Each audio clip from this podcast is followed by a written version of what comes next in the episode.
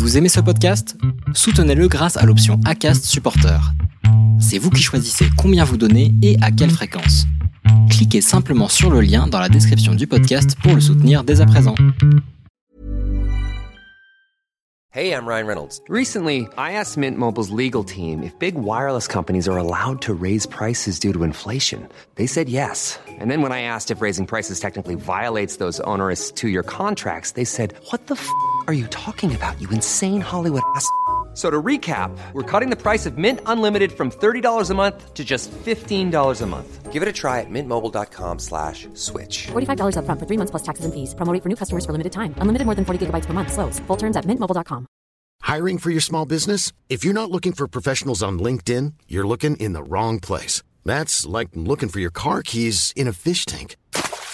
LinkedIn helps you hire professionals you can't find anywhere else, even those who aren't actively searching for a new job but might be open to the perfect role. In a given month, over 70% of LinkedIn users don't even visit other leading job sites. So start looking in the right place. With LinkedIn, you can hire professionals like a professional. Post your free job on linkedin.com slash spoken today.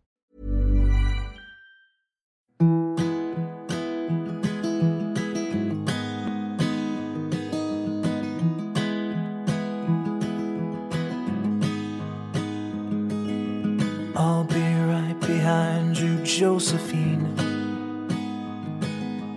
I won't leave you waiting in between. And the cigarette you bummed from me is almost burning out. You suck it till your fingers burn and then throw it on the ground. Bienvenue sur le podcast Les enfants vont bien.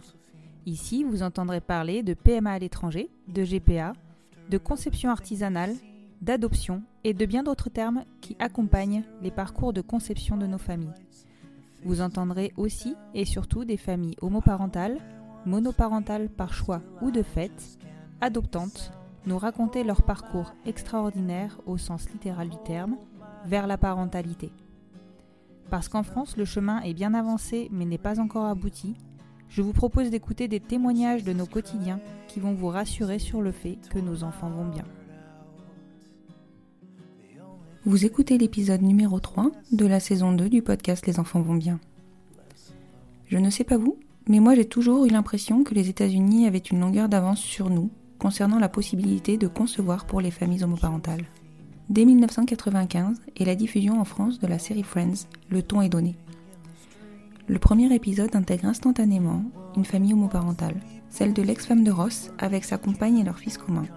Et je crois me souvenir que cela m'avait paru hallucinant à l'époque, inconcevable en France.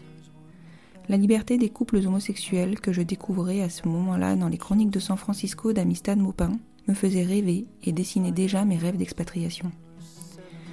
Olivia et Camille sont allés au-delà de leurs rêves et ont concrétisé leur envie de nouveaux horizons à la faveur d'un stage de fin d'études. Elles ont découvert la Floride et l'ouverture d'esprit des Floridiens quant à l'avenir des familles homoparentales. Elles se sont projetées dans cette vie-là, et si finalement la loi fédérale sur la reconnaissance du deuxième parent n'est que très récente, la simplicité d'accès à la PMA pour les couples de femmes et les femmes seules n'est pas une légende. En couple, elles me racontent leur parcours, celui qui a vu la naissance de leur fils Evan, puis celui qui a vu naître leurs jumeaux, Adèle et Raphaël, deux ans plus tard. On parle aussi business parce que les États-Unis sont ce qu'ils sont. La liberté et le libéralisme ont un coût qui n'est pas neutre, et surtout qui nous ramène malgré tout à la réalité de nos parcours en Europe. Certes, nous devons nous rendre à l'étranger et nous devons payer notre PMA, mais c'est le cas ailleurs aussi, même si la clinique se trouve en bas de chez soi. Je vous laisse découvrir cet épisode qui va vous faire voyager et surtout découvrir une magnifique famille franco-américaine qui vit et profite de son rêve américain sous toutes ses coutures. Je vous souhaite une bonne écoute.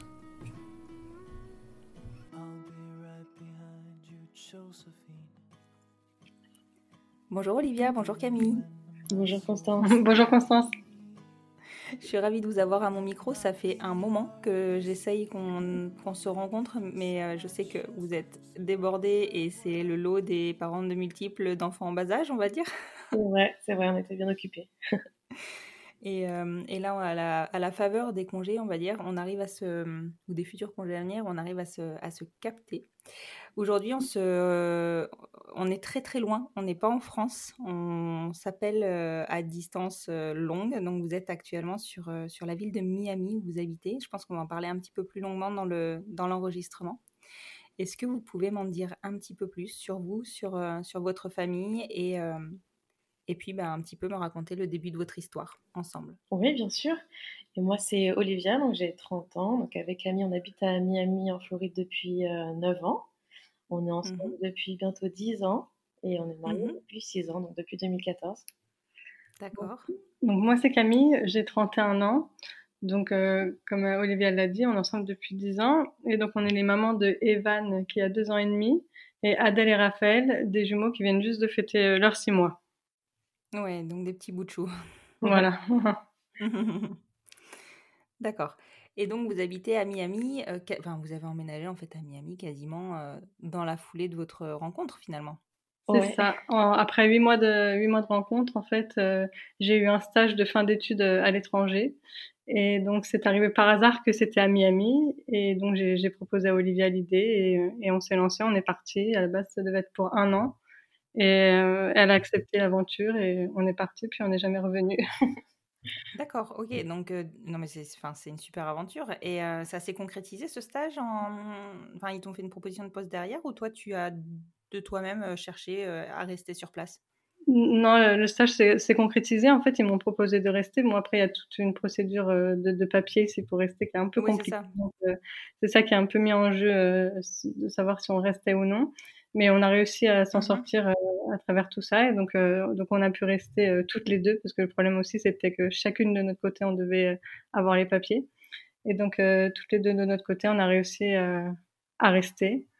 Et, et, ça a pu se prolonger grâce grâce au mariage qui est passé en France et aux États-Unis presque juste quelques mois après. Et c'était vraiment une belle surprise ici parce que c'était pas du tout prévu. Et donc le fait que le mariage soit reconnu ici aussi en fait, euh, Olivia, qui avait plus de difficultés à avoir des papiers, a pu se greffer à moi, qui avait déjà un job. Et donc, du coup, euh, ça nous a permis de continuer ensemble euh, plus facilement. Oui, voilà, c'est ça, parce qu'il y a une histoire de visa et le visa, concrètement, tu l'obtiens, c'est individuel, c'est pas le couple qui obtient le visa. Ah donc ça est... Si tu es, marié, en fait, voilà. Ouais, d'accord. Et c'est lié au fait que tu es ou non un emploi, on est bien d'accord Puisque... Il y a plusieurs types de visas, mais moi, c'était avec mon employeur. D'accord. Et du coup, Camille a pu trouver du boulot euh, dans la foulée? Euh, alors c'est moi Camille qui avait le boulot. C'est toi Camille qui avait le boulot, excuse-moi. Euh, c'est pas facile sans voir les gens. c'est moi Camille qui, qui, avait le boulot et donc qui a pu être sponsorisée, on appelle ça sponsorisé ici par mon employeur et donc du coup grâce à ça on a eu tous les deux les papiers et Olivia a trouvé du travail dans la foulée. Oui. D'accord, ok. Donc toutes les deux, euh, alors on n'est pas sur des CDI, hein, puisque là-bas ça fonctionne pas comme ça, mais on est, il n'y a pas de contrat, on a été embauché, on va dire. voilà, c'est ça. Et c'est après c'est freestyle. Voilà, exactement. On a eu la chance de tomber dans une entreprise euh, française au début, et, euh, puis voilà, maintenant on est parti sur, d'autres jobs, mais ça a commencé comme ça. D'accord, donc du coup sur des, des, entreprises françaises au départ. Ok. Oui, oui. Ok, et du coup, euh, donc 9 ans que vous êtes sur Miami. Vous avez à aucun moment eu l'envie ou l'idée de, de changer? Euh, On a un peu l'envie, on n'a pas beaucoup non plus euh, malheureusement exploré le reste des, États-Unis. en fait, Miami, parce que c'est pas si loin de la France quand on est aux États-Unis, le décalage aussi horaire est, de 6 heures seulement. On avait l'envie un peu peut-être de bouger en Californie, mais après c'est 9 heures de décalage donc ça rend les choses encore plus difficiles, je trouve, par rapport à notre famille qui est en France. Euh, mmh pour l'instant, Miami, franchement, s'y plaît euh, plutôt bien. Euh, aussi du côté LGBT. Tout, au tout début, on a vécu pendant plusieurs années sur Miami Beach. Et c'est vraiment mmh très LGBT. D'accord. voilà, c'est ça aussi qui a fait que on s'y est senti mieux qu'à Paris, en fait. Tout de suite, c'est ça qui a fait qu'on a eu envie de rester aussi. Le fait de se sentir bah, d'être nous-mêmes en fait, sans se sentir jugé dans nos vies de tous les jours. Donc, euh, il y a d'agression ou quoi que ce soit. Donc, c'est ça qui nous a aussi euh, beaucoup donné l'envie de rester à Miami. Oui, c'est vrai qu'on a plutôt euh, notion de, de la partie côte ouest pour tout ce qui est liberté LGBT, on va dire. Mais la côte est, pour le coup, c'est pas forcément quelque chose dont on, ouais, voilà, dont on entend parler. C'est vrai, ça, l'est quand même pour les, grandes villes comme New York et Miami, et particulièrement Miami Beach. Donc, il y a une ville dans Miami, c'est le côté plage, en fait, tout simplement, est faite. ça, ça l'est pour ces deux grosses villes-là, en fait, ouais. C'est pas, D'accord. C'est pas le cas partout en Floride, mais, euh, mais Miami Beach, oui. Voilà, exactement. D'accord, ok. Ok. Et donc, alors, on, on, est allé un peu vite, mais vous ne m'avez pas raconté votre rencontre. c'est quand même la base. Est-ce que vous pouvez me la raconter? Bien sûr, on s'est rencontrés en fait en 2011 euh, via, mmh via une amie en commun. Euh, pour moi, c'était le, coup de foot tout de suite. Je peux, corriger, c'était en 2010. En 2010, pardon. Super. Oui, c'est vrai, c'est vrai, c'était fin 2008, pardon, en novembre. Et donc, euh, donc voilà, par une amie en commun, et euh, on a très vite emménagé ensemble en fait. Euh, mhm. Moi, ma situation aussi, et on habite, on venait de région parisienne, juste pour vous situer, et, et, très très vite, on a déjà emménagé ensemble avant même de partir à Miami. C'est-à-dire qu'on s'est pas quitté depuis notre rencontre en fait. D'accord, c'est beau.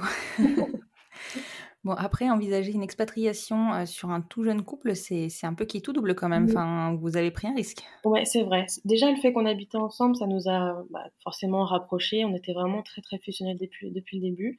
Euh, mmh c'est vrai que c'était qui tout double, mais vraiment, pour le coup, nous, ça nous a euh, fusionné encore plus. Je crois que j'aurais pas pu le faire sans elle, honnêtement. Même si mon rêve, c'était de venir aux États-Unis, c'est vraiment mmh Camille, c'est notre détermination, je pense, en couple, quoi, qui nous a permis de de rester ici. Ouais, d'y arriver en fait. Ouais, c'est ça. C'est vraiment difficile. Hein. On croit que, que c'est facile de venir ici, mais c'est pas le cas.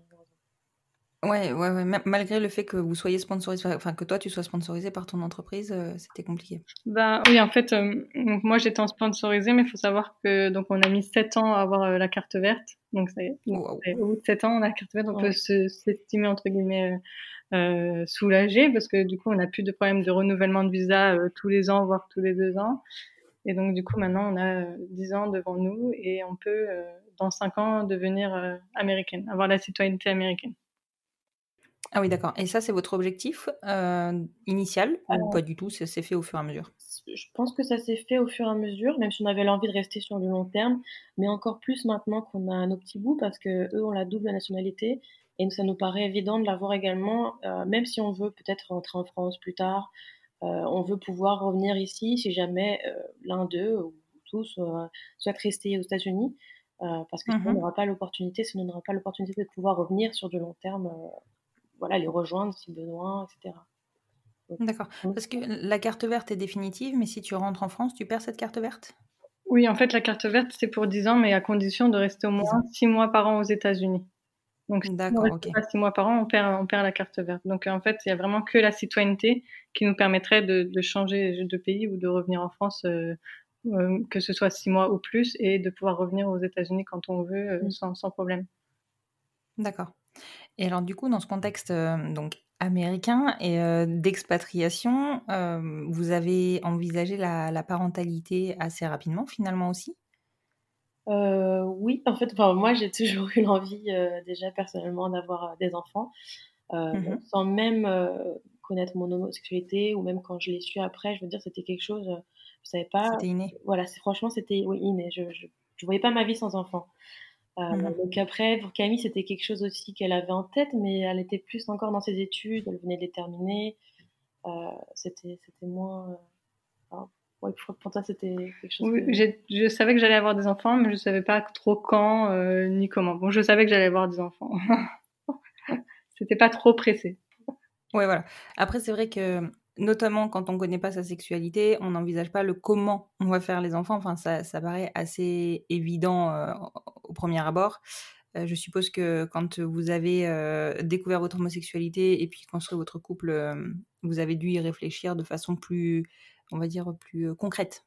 Oui, tout à fait. On a commencé à y réfléchir et en fait, euh, on a eu la chance euh, ici, quand on était à Miami Beach, on est tombé sur une conférence qui se faisait juste à côté de chez nous et c'était sur, c'était pour les LGBT, pour nous orienter comment avoir des enfants, quels sont les paramètres légaux, tout ce qu'il faut, par quoi il faut passer pour, pour, pouvoir avoir un enfant et, et comment, comment faire. Donc, euh, donc, on a participé à cette conférence et donc cette conférence, ça nous a bien aidé à ouvrir les yeux et avoir une idée plus précise de comment on allait faire et, et, et quand est-ce qu'on allait commencer.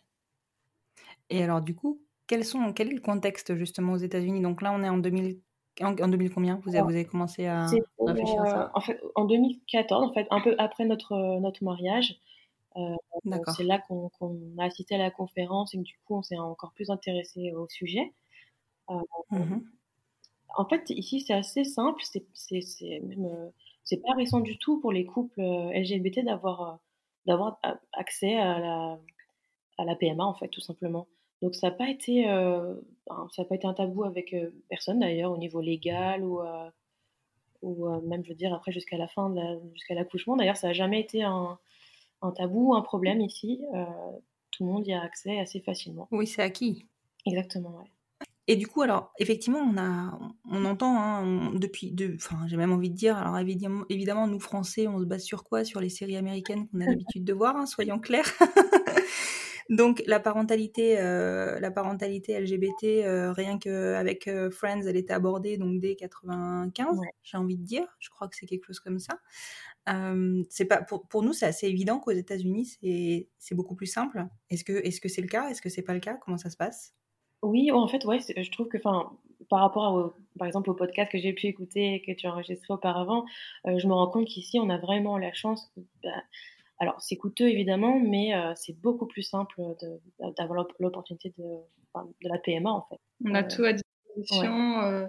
Euh, on ne sait pas exactement comment ça se passe en Belgique, par exemple, ou en Espagne, mais en tout cas ici, on a vraiment toutes les portes ouvertes.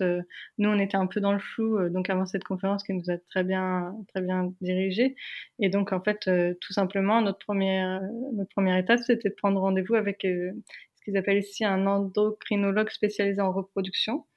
Et donc, euh, une mhm. fois le premier rendez-vous pris, bon, il nous a plus expliqué en détail euh, comment ça allait se passer, mais euh, ça a vraiment été pour lui aucune surprise d'accueillir un couple homosexuel. on n'a jamais, que ce soit même chez un gynéco lambda, on n'a jamais été regardé bizarrement ou questionné.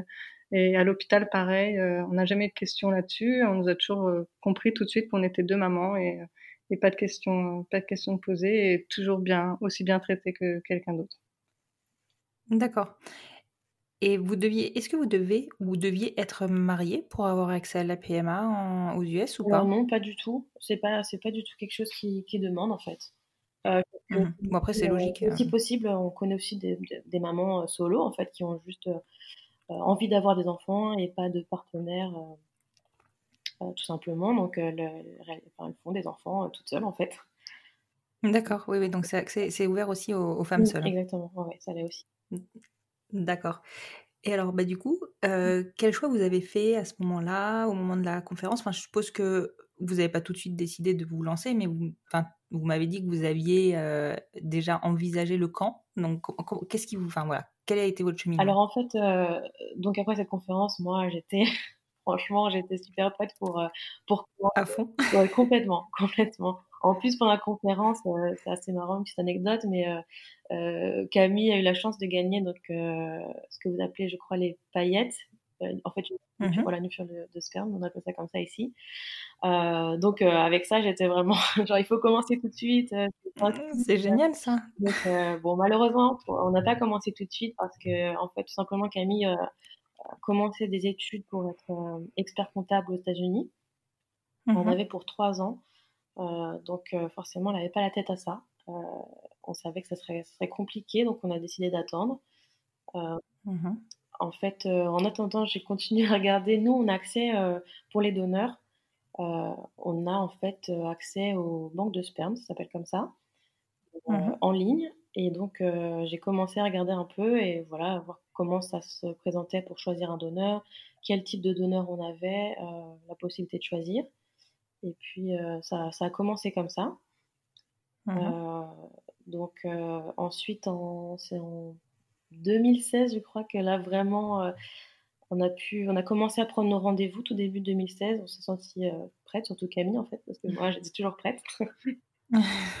ça n'avait pas changé. Voilà. Donc, on se sentait prête aussi financièrement parce qu'on s'imaginait bien évidemment que le coût ici, connaissant enfin, les assurances qui ne couvrent pas comme en France, c'est assez différent. Enfin, je sais qu'en France, c'est pas couvert pour les couples euh, LGBT, mais euh, de, dire l'assurance même classique ne euh, couvre pas grand-chose ici. Donc mmh on, savait que devant nous, on avait forcément à avoir un, gros coût pour, pour, notre, pour réaliser notre PMA en fait. Et au niveau du, choix de la clinique, est-ce que c'est, enfin, en gros, est-ce que tu descends en bas de ta rue, tu, tu fais trois pâtés de maison et tu pousses une porte de clinique et vous avez accès à n'importe quelle clinique? Enfin, Est-ce que c'est aussi libre que ça ou, Oui, c'est comme ça. C'est dingue. Nous, on s'est dirigé vers la première clinique, en fait, bah, simplement après avoir assisté à la conférence en 2014. On avait pris les coordonnées de cette première clinique à Miami. Donc, on a fait mmh notre premier rendez-vous là-bas une première euh, série de tests euh, dès le premier rendez-vous en fait. Et, euh, et puis on a eu bah, voilà, connaissance des, des, prix, des tests qui, voilà, le, cheminement, les tests qu'il fallait faire aussi. on n'a pas eu le feeling avec cette clinique-là, donc en fait tout simplement on a fait la recherche pour une autre. Euh, on a mmh comparer les prix aussi, parce qu'on a vu que c'était un peu coûteux. Donc, on a mmh choisi finalement une autre clinique sur Miami. Mais c'était vraiment très simple, il suffit juste d'un rendez-vous, c'est très facile à trouver ici. D'accord. Et alors, ça, m'intrigue cette histoire de Camille qui a gagné des paillettes. En fait, ils font des, des concours pendant les conférences. Alors oui, en fait, euh, des tombolas. en fait, durant cette conférence, à l'entrée, il fallait euh, mettre un petit ticket avec son nom et à la fin de la conférence, il y a une personne qui était tirée au sort et c'est tombé euh, sur moi. J'étais d'ailleurs très gênée de dire, euh, va vraiment y aller. et donc bon, bah, c'était quand même un beau cadeau. Ça coûte quand même 900 dollars une fiole, donc. bah ouais, c'est clair. C'est clair. On va pas dire non, donc donc voilà, on l'a accepté et euh, et en fait, on n'était pas prête à ce moment-là à commencer, donc j'avais peur qu'ils nous disent vous avez un an pour l'utiliser, etc. Et en fait, ils ont été mhm. compréhensifs, ils nous ont dit quand vous êtes prêts, euh, on reste en contact et vous pouvez nous contacter quand vous êtes prête. Donc, euh, ah, c'est génial. Ouais. Donc du coup, on est donc, en fait... cette banque de sperme. Du coup, c'était une banque de sperme en particulier qui nous avait offert cette, cette fiole. donc, voilà, c'était une banque qui sponsorisait quelque chose comme ça. Voilà, c'est ça. C'était une banque qui sponsorisait l'événement. Et donc, du coup, on est passé par celle-ci, mais ça nous dérangeait en, rien parce que c'est California Cryobank, elle s'appelle, et c'est l'une des plus grandes banques de sperme aux États-Unis. Donc, euh, on avait complètement 100% confiance en, en cette banque. D'accord, ok. Ok, c'est marrant. Franchement, c'est, enfin, je trouve ça, je trouve ça génial. Mais ça prouve que c'est complètement libéré. Enfin, c'est, moi, je trouve ça génial. Non, non, c'est vrai que c'est chouette. Et donc, à cette conférence, euh, pour info, il y avait, euh, il y avait le côté légal avec une avocate qui expliquait les droits des parents LGBT. Donc, il y avait cette banque de sperme aussi qui représentait et expliquait les, divers, les différents choix qu'on avait, que ce ferait à nous, avec les UI, etc. Euh, mmh L'insémination intra-utérine, voilà, en français.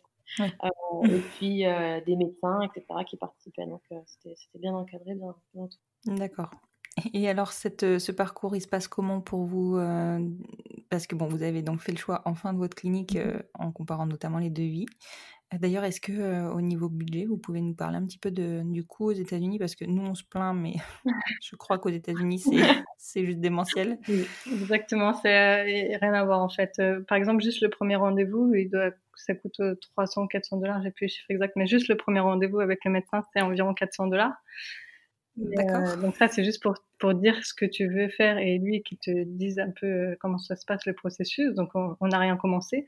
Et, D'accord. Et ensuite, donc il nous dit euh, tous les tous les tests, tous les diagnostics qu'on doit faire avant de commencer le processus. Donc les prises de sang pour voir les maladies génétiques, les vitamines, pour voir le je sais pas comment on appelle ça, pour voir la qualité des œufs. J'ai oublié le mot. Et euh, le sono-hystérogramme et le hystérosalpinogramme. Donc on a, on a accès à tout ça et bien sûr on repart avec la liste des prix pour tout. Ça paraît bête mais bon c'est très important pour nous parce que par exemple juste euh, pour faire tous ces tests-là sans commencer euh, l'IUI, il faut compter autour de 2500 dollars. Donc Ouais, d'accord. D'ailleurs, on avait discuté avec le médecin en lui disant bah on n'avait pas des ressources illimitées et donc euh, est-ce qu'il y avait des tests qu'on pouvait euh, éviter plus que d'autres? Et il nous avait dit que euh, pour Olivia qui avait l'air jeune et qui qui ne montrait aucun signe d'infertilité, on pouvait passer à côté de l'hystérosalpinogramme. Donc on n'a pas fait qu'on n'a pas fait au début. Et après, après ces tests, le cycle arrivant, on a pu on a pu commencer. D'accord. Et alors, qui, qui, enfin, vous avez fait le choix de qui pour porter le premier? Alors moi, Olivia, parce que j'étais euh, prête de toute façon, j'étais vraiment... Oui, tu étais plus que prête. Exactement. Et puis Camille étudiait toujours à ce moment-là, en fait. Elle avait, euh, était toujours dans, elle travaillait à temps plein et en même temps étudiait. Donc c'était euh, impossible qu'elle porte. Et puis moi, j'avais toujours eu envie. Enfin, il y avait vraiment aucune question sur euh, qui commençait, euh, voilà, à porter le, premier enfant dans le couple. D'accord. Oui, c'était évident hein, par rapport à votre avancée dans votre vie. En exactement. Fait. ça. D'accord. C'était déjà bien défini depuis euh, le début du parcours. oui, ça avait l'air de toute manière, effectivement. Et alors, ce docteur, euh, il, vous il vous fait des propositions en fait de, de techniques ou c'est une évidence de commencer par l'insémination ou peut-être par la FIV euh, Comment ça se passe? Oui, voilà. en fait, il, propose, il nous, il, nous explique ce qui est possible. Par rapport moi à mon profil, voilà, j'avais quand on a commencé, j'avais 26 ans. Euh, mmh pour lui, c'était c'était clair que ça serait une, une classique. Euh, et puis, bon, bah, si besoin, évidemment, il avait, il avait évoqué euh, la FIV. mais pour lui, c'était une évidence qu'on avait commencé par une assignation classique. voilà. Même si on avait les choix, il y avait les prix, etc. Et puis, bon, ils ont évidemment tendance à, à nous faire choisir ce qui est le plus cher normalement, mais voilà, ça, forcément. Voilà, ça reste quand même le business ici en premier. C'est ça. Oui, en fait, il nous explique qu'au bout de 3 et 8, il est conseillé de passer à la FIV parce que bon, il estime que nos chances, elles sont, euh, elles sont entre guillemets passées si on n'a pas réussi une des 3 et 8, euh, que la FIV nous donnera plus de chances. Donc, euh, donc c'est comme ça qu'il nous prépare. Et j'ai trouvé personnellement qu'à chaque rendez-vous, il insistait un peu beaucoup sur la FIV. Et moi, c'est quelque chose auquel je voulais avoir recours au début, bah déjà vu pour le coût que c'est, et puis c'est pas du tout le même le même procédé. On voulait d'abord essayer de manière euh, la plus simple euh, le possible, et surtout que bon, bah, c'était facile, facile d'accès ici, donc on voulait vraiment le faire. Mmh et ils imposent la stimulation ou pas aux États-Unis? Euh, Alors, moi j'ai trouvé qu'en fait on avait même, enfin, c'est pas, c'était pas imposé, comment dire? C'était pas imposé, on pouvait dire non, mais ils nous ont pas vraiment laissé le choix. Ouais, voilà, exactement. on n'est pas médecin. On n'avait aucune, on connaissait pas d'autres couples qui étaient passés par là, etc. On a juste décidé d'écouter de, le médecin, en fait, tout simplement. Et, euh, mmh et donc, on s'est dit, bon, bah, on va mettre toutes les choses de notre côté et on va le faire euh, voilà, avec euh, recours aux médicaments classiques de, de, stimulation, de stimulation qui nous, qui nous proposent. Ouais, qui, qui eux aussi ont un coût, puisque. Enfin, déjà en France, ça a un coût. Alors, j'imagine bien qu'aux États-Unis. je je sais pas comment ça se passe en France aussi, j'ai pensé, mais effectivement, nous aussi, on paye tout de, de notre poche, en fait. Hein. Il n'y a aucune. Aucun remboursement, évidemment. Et puis en fait, à chaque fois, on y allait un petit peu à l'aveugle là-dessus sur les médicaments parce qu'on savait jamais vraiment le coût à l'avance. Donc à chaque fois qu'on allait à la pharmacie, c'était la surprise, genre combien ça va nous coûter cette fois-ci. Et bon, bah, bon. De toute façon, on devait accepter, hein, on n'avait pas le choix. Oui, une fois que c'est lancé dans le processus. Il fallait y aller. Ouais. Vous n'avez pas eu trop de mauvaises surprises ou, euh... ou si? Financièrement ouais. Si, quand même, ouais. Euh, le fois où on s'attendait pas, euh, je veux dire quand il nous faut faire des tests de grossesse pour vérifier que je suis, suis pas enceinte avant de commencer. Euh, bon, il y a un coût à chaque fois à la prise de sang. Je me dis que ce genre de choses, on pourrait les éviter, quoi. Au début ils font faire un test de grossesse, ça paraît rien, mais ça coûte 90 dollars. Sauf qu'après, ils font aussi un test pour vérifier les hormones, ça coûte aussi 90 dollars. Ensuite, ils font une échographie euh, qui coûte 300 dollars. Enfin, bref, ça va vite. On était, pour chaque rendez-vous, on en avait environ pour 500 dollars à chaque fois. Donc, euh, donc ah, euh, ça allait assez vite. Et, beaucoup de rendez-vous aussi. Hein, et beaucoup de rendez-vous. Donc, je sais pas comment c'est en France, mais ici ou, à l'étranger. ici, on a un rendez-vous au jour 3 du cycle. Euh, pour, commencer le, le, cycle. Et donc là, euh, nous font des prises de sang et euh, un ultrason. Ils appellent ça ultrason ici, je crois que c'est échographie l'équivalent. Oui, c'est échographie en France. Et, et, à partir de là, ils nous font commencer donc les médicaments. Après, c'était pas un traitement de cheval non plus, c'était des doses.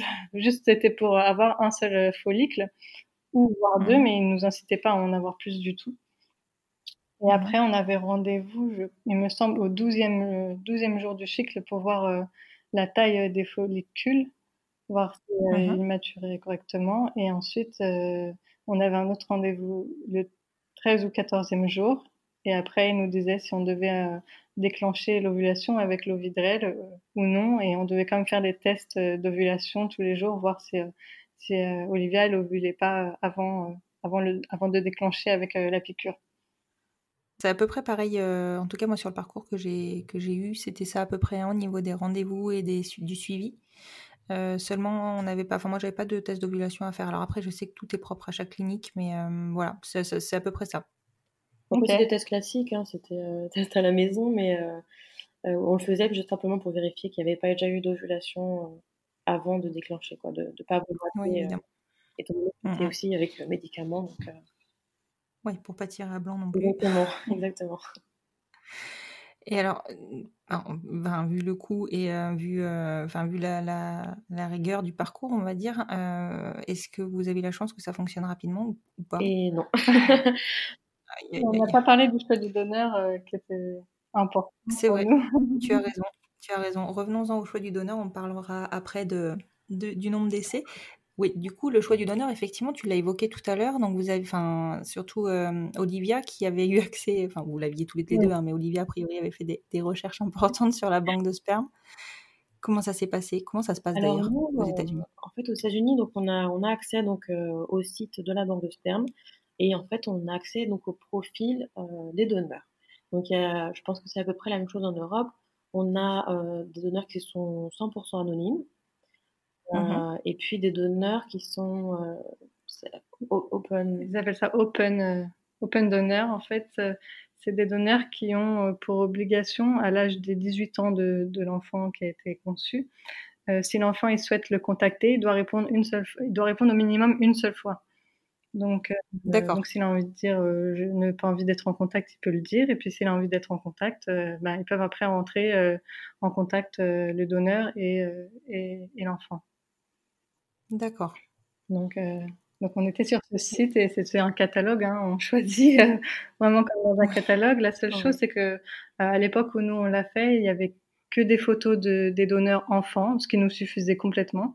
Mais, maintenant, ils donnent aussi des photos de adultes, ce qui est un peu, on trouve ça un peu bizarre, mais bon, chacun. Ouais. C'est moins d'anonymat. voilà, c'est ça, c'est ça chacun fait comme il le souhaite. Donc nous, nous c'était que des photos de lui enfant. Et après, on avait vraiment tous les détails euh, sur sur lui et sur sa famille, euh, plus que parfois euh, son propre conjoint, je crois. Et, donc on avait toute l'historique de, de ses maladies, tous les caractéristiques physiques de, de, toute sa famille. Et c'était bon, assez rigolo au début de voir ça. On a même un enregistrement audio pour entendre sa voix. D'accord. et donc on a fait notre choix, notre choix comme ça. C'était assez rigolo. D'accord. Ça a été compliqué ou pas comme choix? Enfin, euh, Vous avez vite statué? En fait, oui, on a eu un. moi, j'ai regardé pendant longtemps sur le site, j'en avais sélectionné quelques-uns qui me plaisaient. Nous, notre critère euh, en particulier, c'était surtout le fait qu'il ait un. Euh, comment dire un, rapport médical qui soit, qui soit clean, quoi, qu'il n'ait pas de, mmh de, maladie dans sa famille, etc. Même si c'est pas. Enfin, il sélectionne les donneurs évidemment avec ça, mais voilà, on voulait pas de. On voulait que ça le plus le plus simple possible. Le plus simple possible, ouais. Donc, euh, donc c'était notre critère euh, de, choix en fait pour sélectionner. Donc j'en avais sélectionné quelques-uns. Et en fait, tout simplement, euh, Camille un jour se met sur le site et elle tombe sur un donneur qui venait juste d'être ajouté. Et elle mhm. m'en fait part. Et en fait, c'était vraiment le, coup de cœur. Il nous ressemblait vraiment beaucoup de par mhm. son, son, parcours professionnel, etc. et vraiment, il ressemblait beaucoup à, à toutes les deux. Donc ça nous a, on a accroché vraiment avec celui-là.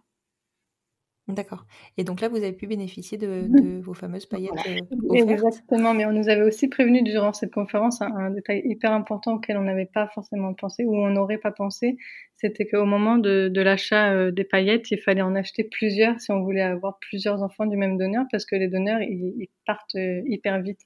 Par exemple, notre donneur, en un mois, il n'y en avait plus et il n'en a jamais redonné. Donc, donc on a, on a été hyper content d'avoir eu ce conseil parce que du coup on a pu en acheter euh, beaucoup d'un coup, c'est sûr, il fallait le budget parce que comme, comme on l'a dit c'était 900 dollars euh, la, la, fiole. Et, euh, et on en a acheté 15 donc ah oui 15 et une fiole c'est un essai c'est ça? Oui une fiole c'est un essai. D'accord. Ah oui, ah oui, non mais ça fait un, un, budget énorme. On avait acheté 10 au début et quand on a vu que ça allait être compliqué. On s'est dit, euh, on préfère euh, mettre plus de chances de notre côté. On pensait avoir euh, deux, trois enfants, donc on s'est dit, on va en acheter 15 pour être sûr d'avoir au moins deux, trois enfants du même donneur. D'accord. Donc pour vous, c'était important que le donneur de tous vos enfants soit le même.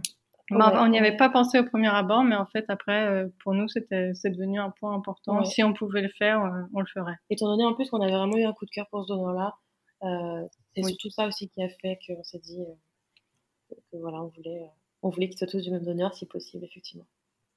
D'accord. Et alors, anonyme ou semi-anonyme ce donneur? Alors, il est semi-anonyme et, et, ça nous convient plutôt bien en fait. Nous, on est.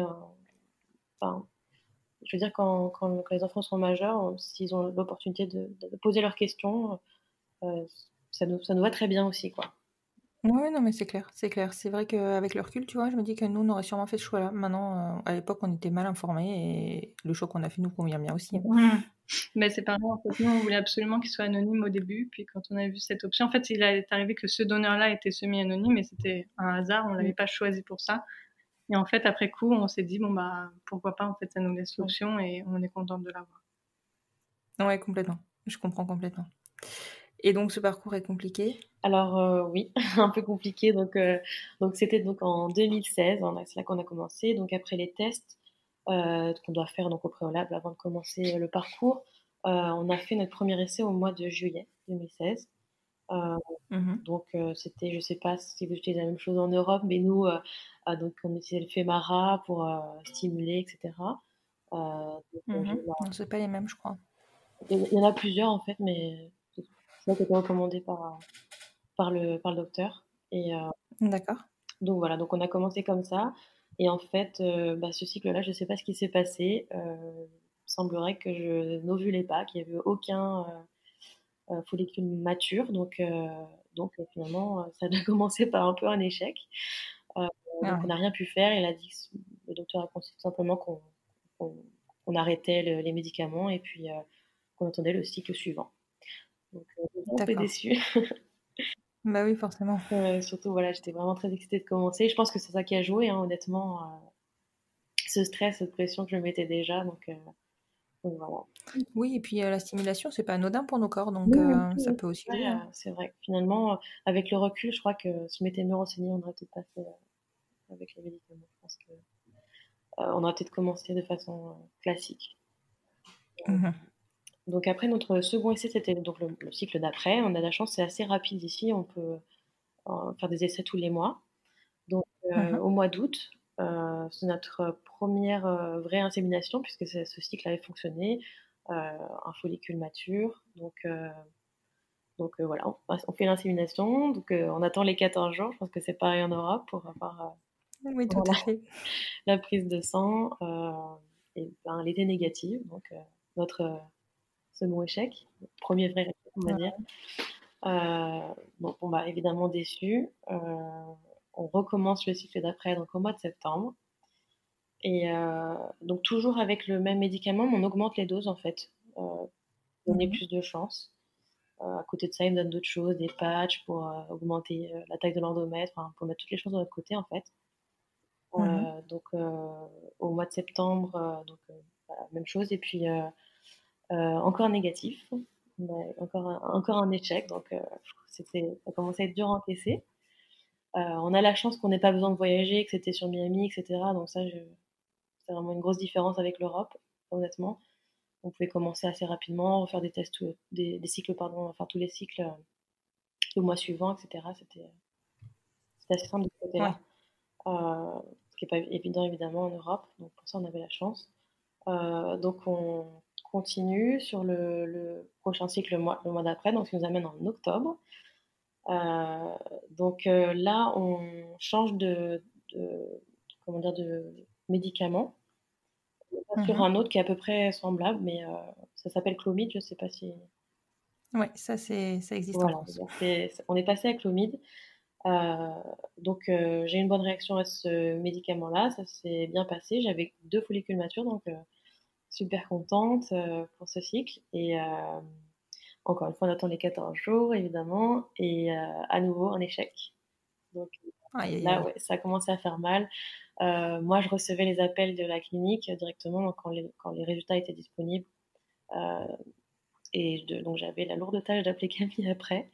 Donc, évidemment, je pleurais entre les appels. Bah oui, forcément. voilà, je m'en voulais énormément, mais malheureusement, pas faire grand-chose. C'est juste la nature. Non, oui, tout à fait, mais c'est vrai que la culpabilité est énorme à ce moment-là. Honnêtement, ouais, j'ai l'impression que toute la faute était sur moi. C'était vraiment difficile. À côté de ça, Camille était très rassurante. Euh, voilà, elle essaie de relativiser, etc. Mais, euh, mais c'était vraiment dur à encaisser. Ouais. Donc, euh, tout ça, ça nous amène au, donc, au mois de novembre. Camille décide de, qu'on arrêtait là avec, avec les inséminations. Mmh le médecin aussi se disait bon, bah, au bout de trois fois, comme il nous avait prévenu, on allait voir d'autres possibilités. Donc évidemment, il revient, euh, il revient sur le sujet de la FIV. Euh, mhm. Donc on se dit, euh, on, y réfléchit deux minutes, mais on sait que c'est assez coûteux. Donc on décide de, tout simplement de faire d'autres tests. Donc comme Camille avait évoqué tout à l'heure, on, avait, on était passé à côté de l'hystérosalpingographie. Salpingographie. Donc il nous recommande de la faire. Donc mhm. faisons-la maintenant. Euh, donc effectivement, j'avais euh, j'avais une, une des trompes qui était partiellement bouchée. Enfin, c'était pas, elle n'était pas en terrible état, donc euh, ça aidait pas forcément à toutes les, les, inséminations qui sont passées avant. Mmh et évidemment, sur les trois inséminations que j'avais faites, il y en avait deux qui étaient donc dans la trompe qui a de cette voilà, qui est un peu abîmée, donc euh, forcément ça n'aidait pas non. Et euh, à côté de ça, il m'a aussi fait des tests pour vérifier si j'avais pas de l'endométriose. Bon, honnêtement, tous les tests n'étaient pas très concluants, c'était assez vague et même lui n'avait pas de vraies réponses. Euh, mmh mais bon, il donnait son feu, son feu vert quand même pour continuer et refaire des inséminations. Donc, D'accord. moi, forcément, j'étais toujours prête. Et puis, dans ces moments-là, on devient complètement obsédé par, par l'envie d'avoir cet enfant encore plus qu'avant. quoi. C'est ah euh, notre unique euh, but, en fait. Projet. c'est ça. C'est, moi, dans ma tête, c'était, euh, je, je, pensais qu'à ça, quoi, vraiment. Puis avec toutes les hormones, etc., c'est assez, c'est assez prenant.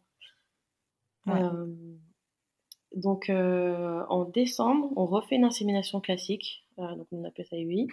on repart sur le, sur le clomide qu'ils avaient décidé de m'augmenter. Mmh et euh, donc, euh, en fait, je me suis un peu trompée dans les dosages. Je n'ai pas pris les bons cachets à ce moment-là. Donc, évidemment, je m'en mmh vais encore plus. Euh, mais bon, j'avais quand même un follicule qui était, qui était mature. Donc, on, voilà, c'était OK pour faire l'insémination. Donc, c'est ce qu'on fait. Donc, j'étais quand même à fond. Et bon, bah, notre quatrième échec au mois de décembre.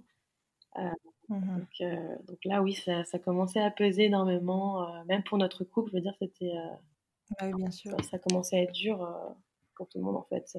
Je ne sais pas comment Camille a fait pour me supporter. C'était difficile. Donc, euh, bah après, c'est clair que là, tu as tout qui joue. Tu as, la culpabilité, les hormones, euh, l'espoir ou le désespoir d'avoir cet enfant. C'est compliqué. Donc, euh, donc voilà notre parcours au niveau IUI. Donc forcément, on se dit, bon, bah, c'est peut-être le moment, euh, étant donné que notre budget commence à se resserrer un peu, euh, de penser à la fille et de mettre toutes les choses de notre côté. Donc on mmh s'était dit que c'était ça, ou, ou, peut-être faire des IUI, mais on ne pouvait pas continuer non plus trop longtemps. Donc, mmh donc là, au mois de janvier donc 2017, on prend rendez-vous avec notre docteur pour, bah, pour voir comment allait se passer une, une fille donc le coût mmh et tout ce qui est engendré à côté euh, euh, au niveau des traitements. Il faut noter que dans, dans, tout ce parcours, en fait, on a vu le docteur très peu. On a vu le, premier rendez-vous, on l'a vu avant de commencer le premier EUI, et puis après, ensuite, on l'a plus jamais revu jusqu'à après nos trois échecs, où là, on a demandé un nouveau rendez-vous avec lui, parce qu'en fait, à chaque, chaque visite, on voit simplement une infirmière, et lui, il donne, il donne ses instructions aux infirmières qui, qui, qui, nous les transmettent. Donc, on voit jamais euh, le docteur directement, à part quand on demande un rendez-vous avec lui. Et ce qu'on avait fait donc après les trois échecs, où là, il nous avait reparlé de la FIV, mais euh, j'étais assez entêtée en me disant, mais c'est pas possible, tout le monde nous dit que, que Olivia, elle est en très bonne santé, qu'elle est fertile et qu'il n'y a pas de raison que ça marche pas. Pourquoi ça ne marcherait pas avec nous? Et donc, bon, c'est pour ça qu'on a insisté avec une quatrième insémination. Et puis là, on s'est dit que financièrement, si on faisait encore des inséminations, on n'aurait plus assez après pour faire une FIV si, euh, vraiment ça ne fonctionnait pas. Donc, euh, donc on est passé à la FIV. Parce qu'en fait, l'insémination, si on, si on compte euh, le coût de la fiole, ça nous coûtait 2500 dollars euh, chaque essai. Oui, ce qui est énorme. Donc, au bout d'un moment, il fallait dire stop et passer à la FIV, même si la FIV, elle est, elle est quatre fois plus chère. La FIV, quand on a eu le coût, c'était 15 000 dollars. Et ça comprend pas les médicaments. les médicaments, c'est entre 4 et 5 000 dollars. Donc, il faut compter. Oui, donc ça n'a pas Mmh. Donc, bon, bah là, ils te proposent de payer en plusieurs fois. Bien sûr, ils sont très gentils, mais. Évidemment. C'est pas suffisant des fois, mais bon. On a, on a, on a fait tout ce qu'on a pu pour, pour avoir recours à cette FIV. Et, mais par contre, la chose que, que après on savait pas, c'était si cette FIV ne marche pas, comment on fait? Parce que là, on n'a vraiment plus aucune ressource. Donc, on comptait vraiment sur cette FIV. D'ailleurs, quand on a commencé la FIV, notre premier rendez-vous, c'était aussi avec, euh, on appelle ça un financial, une financial consultation, donc avec quelqu'un qui va te mmh parler comment tu vas payer, euh, voilà les coûts, euh, voilà comment ça se passe, etc. Donc il y a un rendez-vous avec quelqu'un vraiment spécialisé euh, bah, dans le, coût de la, du traitement, quoi. Oui, qui, de, qui doit très certainement te faire une proposition de crédit au bout du truc, non? Oui, aussi. Surtout que nous, voilà, vraiment, on n'avait rien du tout de couvert et remboursé par, euh, par l'assurance. Donc, on savait que tout était 100% de notre poche. Oui, d'accord. Oui, ça, ça dépend des mutuelles. Enfin, des voilà, ça. Il y en a très, très peu ici qui couvrent euh, les problèmes. Euh, nous aussi, ça s'appelle les problèmes d'infertilité. Mais déjà, si ça couvre, c'est souvent, malheureusement, que pour les couples hétéros. D'accord. Et alors, cette FIV alors, donc on commence la FIV en janvier 2017 et euh, juste en parallèle, on était euh, en contact aussi avec des, des, euh, des, mamans solo ou des couples LGBT ou des couples hétéros qui utilisaient le même donneur et pour qui ça avait mhm. marché du premier coup pour tout le monde. Parfois des jumeaux. D'accord. Donc, donc, plutôt positif. C'était positif parce que du coup, on se disait, bon, bah, ça fonctionne bien, c'est pas un problème avec le donneur, etc. Euh, mais d'un autre côté, ça nous, nous mettait pas le moral de, du fait que pour nous ça fonctionnait pas, euh, pas comme les autres quoi, en fait. Bah oui. Donc, euh, donc voilà, il y avait, il y avait du positif. En même temps, c'était aussi dur à encaisser que pour nous, on devait passer par tout ça et, que ça fonctionnait pas. Donc, d'accord. voilà, donc la FIV, donc ils nous ont donné le plan de traitement en fait. On ça s'est déroulé sur quatre mois, entre janvier et, et avril. D'accord. Donc, en fait, je sais pas, je pense que c'est à peu près la même chose qui se passe en Europe, hein, tout, un traitement de, de piqûres euh, de, pendant le cycle. Ça commence par euh, la prise de la pilule, ensuite on, fait des injections, enfin on, les, on se les fait nous-mêmes. D'ailleurs, on a eu des cours de comment euh, faire des piqûres. Donc moi qui déteste ça, c'était atroce. Je ne regardais pas, je disais à Camille, regarde bien comment faire. Il fallait changer nous-mêmes, etc. pour prélever un liquide, mélanger avec un autre. Donc c'était euh, une vraie science à la maison. Oui, c'est clair, c'est clair. Tu deviens infirmière. C'est ça, ouais, ouais. Donc euh, on reçoit, on a reçu nos, nos médicaments à la maison. Euh, on a suivi le protocole qui nous avait été donné par, par la clinique. Mmh franchement, c'est un vrai, vrai, vrai chamboulement au niveau hormonal. Pour moi, c'était c'était vraiment difficile, quoi. C'était, ça m'a paru intense. Bah, tu m'étonnes, tu m'étonnes. C'est intense, hein, oui. Mmh. Je m'attendais pas du tout à ça. Euh, vraiment, c'était euh, ouais, c'était un choc. Au niveau hormonal, ça nous fait passer par des, on appelle ça montagne russe, quoi. Ouais, ouais, ouais. Ça m'étonne, euh, ça ne m'étonne qu'à moitié. Hein. C'est clairement le, le, ressenti en général des gens qui passent par les FIV, effectivement. Ouais. Et ici, je ne sais pas si c'est pareil en Europe, mais on, a, on a contact en ce moment avec une amie qui le fait en Belgique, une FIV, et on a été mmh hyper surprise parce qu'ils font une stimulation hyper courte pour qu'elle ait environ 6, 7, 8 folliques matures. Et nous, oui, en fait, euh, nous, c'était pas du tout ça. Nous, ils visaient 20 follicles, enfin follicules, on dit. Ici, on dit folliques, c'est pour ça que je me trompe. Visaient 20 follicules, voire plus. Et, euh, et donc, c'était vraiment un concours de combien il y en a à chaque rendez-vous. Ils les comptaient. Et, et euh, ils demandaient d'augmenter les doses quand ils voyaient qu'il n'y en avait pas assez, selon eux. Et nous, on n'avait aucune idée de quel était le nombre normal ou non. Et, euh, et donc, au final, à la, à la, ponction, il y en avait 16. Donc, euh, on était contents, mais eux, ils n'étaient pas euh, hyper. ils disaient pas que c'était un nombre, enfin, un, un nombre élevé, ils disaient que c'était normal. Et en fait, et c'est pour ça que ça se fait sur 4 mois en fait, et pas sur. Euh, parce que il me semble qu'en Europe, c'est sur un, mois que tu fais la stimulation pour avoir euh, bah, 7 ou 6, 7, 8 follicules. Alors, ouais, la stimulation, c'était sur 3 euh, semaines à peu près, je crois. Bah, en fait, ici, c'est assez long parce que dans cette clinique-là, ils commencent le protocole en te faisant prendre la pilule contraceptive pendant un mois. Alors, bon, on ne sait pas trop pourquoi. C'était son protocole à lui. Donc, déjà, on perd, entre guillemets, on perd entre guillemets un mois. Et après ça, on pouvait commencer le traitement oui, la stimulation, mmh. elle, était, elle était assez longue. Et après, euh, donc, euh, la ponction. Et aussi, ce qui s'est passé, c'est que ce docteur-là, il nous a conseillé, donc on avait soit l'option de faire un, un transfert frais, comme ils disent, ou alors un transfert congelé. Euh, mhm. Et lui, il préférait le transfert congelé, qui disait qu'il avait plus de taux de réussite euh, avec cette méthode-là. Donc après la ponction, ils ont congelé les embryons qui nous restaient et ils lui ont fait attendre encore euh, un mois et le cycle d'après pour faire le transfert. Donc c'est pour ça qu'il est étalé en tout sur, sur quatre mois. Le temps que le corps se, remette en fait d'aplomb après la stimulation qu'il a, qu'il a reçue. Quoi. Ouais, d'accord. D'ailleurs, il est content de faire euh, ce qu'ils appellent euh, over uh, stimulation. C'est le corps a tellement Hyperstimulation, ouais. voilà, que tu dois même aller à l'hôpital parce que il y a trop de liquide dans ton corps, etc.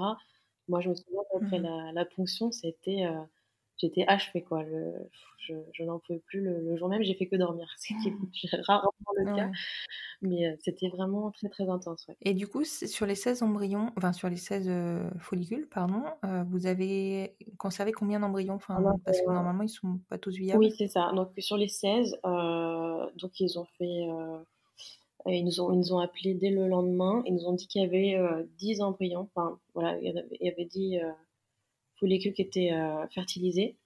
Donc, euh, dès le lendemain, donc 10. Et ils nous ont rappelé, je crois que c'était à peu près un ou deux jours après. Euh, enfin, je crois que c'était le lendemain. Il y en avait, au final, il y en avait 5 qui étaient de très très bonne qualité. ils ont gardé ces 5-là. D'accord, ok. Et ils ont attendu donc deux mois pour faire le transfert d'embryon congelé? Oui, c'est à peu près ça, ouais, deux mois, parce qu'en fait, le, jour du transfert, c'était le 10 avril, donc 2017. Mmh euh, donc on avait commencé en janvier, on avait au 10 avril, donc, euh, donc ouais, ils attendaient que le corps se remette euh, d'aplomb en fait, après tout ce qui s'était Oui, d'accord. Et donc quand tu me parles de FIV, en fait, ça comprend le, transfert à terme des 5 embryons, on est d'accord? Le, le, coût des 20 000 dollars comprend aussi le transfert des 5 embryons. Oui, ça comprend le transfert d'un embryon. oui, d'un embryon. un, seul, un seul, d'accord. Ça comprend pas jusqu'à... Non, non, non, non, Il faut repayer à chaque, à chaque transfert. À chaque transfert. Transfert. D'accord. Euh, business is business. D'ailleurs, c'est quelque chose de tout bête, mais quand on nous avait dit le prix, on va dire, de 15 000 dollars de, de, la FIV, ça comprenait, c'était un transfert frais, c'est-à-dire un transfert, un transfert juste après la ponction. Et en fait, le uh-huh. docteur il nous dit, bah, moi, je préfère faire un transfert congelé. Donc, nous, on suit l'avis du docteur. Et arrivé euh, donc à ce cycle-là où on est prête à, à, à, se préparer pour le transfert, on nous dit ah oui bah la préparation elle n'est pas inclue dans le prix parce que nous c'est un transfert frais donc normalement cette partie-là elle n'est pas inclue, donc maintenant il faut la repayer. donc bon, bah, on repaye. Hein. donc euh, plein de petites On avait plus le choix, de toute façon, on était vraiment euh, on était très prête de toute façon à faire l'insémination. Donc euh, pour eux, c'était de couvrir le coup, d'avoir congelé l'embryon et de le décongeler après, de préparer, etc. Plus préparer le corps, il fallait reprendre des médicaments. Enfin, donc voilà. Ouais, ok. Oui, bon, effectivement, tout. Enfin, c'est vrai que chez nous, ça nous paraît. Enfin, ça nous paraît pas être aussi euh, coûteux ou on n'a on pas trop l'impression d'avoir euh, une, une, facture des restaurants où le moindre truc est, est facturé à la fin. Mais euh, aux États-Unis, ouais, c'est vraiment particulier. Donc après, le jour du transfert, ils nous proposent soit d'en mettre un ou deux. En fait, on avait, on avait le choix et, et mmh on a statué un parce que bon, bah, on s'est dit, on, on, aimerait en avoir un pour commencer. Euh, mais par contre, c'était tout doux parce que si celui-là il, prenait pas, euh, ça, ça, allait être vraiment compliqué de, de, refaire un autre transfert. on avait la chance d'avoir encore quatre embryons. Bon, ça veut pas dire que les quatre auraient pu marcher ou non, mais, euh, oui. mais donc voilà, on s'est lancé avec un et le transfert a été fait et puis Olivier est resté se reposer toute la journée, comme on nous indique, même si bon, certains disent on peut faire ce qu'on veut, nous, Olivier est resté allongé. Après tout ce qu'on avait déjà on, a mis les choses de notre côté quand même. Comme on fait tous. Et alors, du coup, comment ça s'est passé pour la suite? Alors, euh, à côté de ça, enfin en parallèle, juste pour continuer, côté, euh, euh, comment dire, hormonal, ils vont mhm. continuer pendant trois mois la progestérone intramusculaire, donc encore une super piqûre très mmh, sympa celle-là. Mmh. vraiment mal. Tous les matins, j'ai une petite larme à l'œil quand Camille me la faisait. Ah, tu m'étonnes. Pour aider euh, voilà, à ce que tout se passe bien, qu'il y ait un embryon qui approche et qu'il tienne euh, les trois mois au moins début de grossesse. Et du coup, ça, c'est Camille aussi qui te faisait ces injections-là. Donc là, c'est des vraies injections. Ah oui, tout, tout était vraiment de, de, grosses injections. Pour la stimulation, c'était simplement dans, dans, le ventre. Donc, euh, elle pouvait. Ouais, c'est des stylos. Voilà, c'est ça. Il y a des stylos et il y a même des vraies, des vraies piqûres, mais c'était toujours dans le ventre. Donc, je le faisais parce que mhm. je voulais pas du tout voir, voir ça. Et, euh, mhm. par contre, avant le transfert, euh, plusieurs semaines avant, ils nous font commencer donc la progestérone intramusculaire. Et là, c'est dans le dos, donc tu peux aussi te la faire toute seule. Il y en a qui arrivent à faire toute seule, mais mmh. une aiguille euh, immense et assez et, euh, et, il faut l'enfoncer euh, complètement. Donc là, c'était tous les matins à la même heure. Il faut pas dévier non plus parce que ça, tu peux avoir des risques. Ouais, en fait, ils te disent de regarder si t'es pas dans un vaisseau, etc. Donc bon, on était les petites. D'accord. voilà. Et donc, donc, après le transfert, Olivia elle a entrepris de faire quelques tests de grossesse en cachette. et assez tôt, une semaine après, bon, assez tôt, une semaine après, sachant que les embryons, ils avaient cinq jours, enfin, l'embryon avait cinq jours. Donc, euh, voilà, une semaine après, elle a fait ses tests en cachette, donc je la laisse expliquer. donc, euh, moi, j'avais fait des tests de toute façon, même pour les IUI classiques, mais il y avait toujours une trace d'ovidrel, etc., qui forcément faussait le, test. Ouais. Bon, je l'ai quand même fait. Forcément, j'étais excitée de savoir si ça avait fonctionné ou pas. Euh, je l'ai fait dans le dos de Camille parce qu'elle me disait mais ça sert à rien de regarder maintenant, attendons. la prise de sang, donc bon, je, l'ai fait. Euh, c'était c'était un peu tôt. Euh, j'avoue que bah, c'était ça apparaissait négatif le test. ouais. Bah, bon bah évidemment je pleure à nouveau. je me dis comment je vais le dire? Est-ce que je dis rien? Est-ce que j'attends? Qu'est-ce que je fais? Le temps que je me morfonde, en fait, il y a une petite marque apparue sur le test, toute toute fine, toute légère, toute fine. Ouais, j'ai couru lui montrer. Je lui dis regarde, regarde. Euh, je crois qu'il y a quelque chose. Euh, donc, euh, voilà, super excitée. Et on a attendu donc la prise de sang à mmh Donc, je crois que c'était aussi également deux semaines en fait. Et elle était positive. Enfin. Enfin.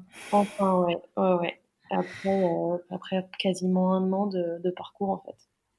Ah ouais, ouais, ouais. Et un an de parcours et, et, puis ben voilà, enfin c'était grosse pression euh, ah liée euh, au côté business hein, du, du parcours. Quoi. Quand, on, avait fait depuis quasiment tous les mois, depuis le mois de juillet, euh, ouais. Ouais, alors on, savait plus, honnêtement, on se disait qu'est-ce qu'on fait? Parce que c'est, en fait, on peut pas faire grand chose quoi. si ça fonctionne pas.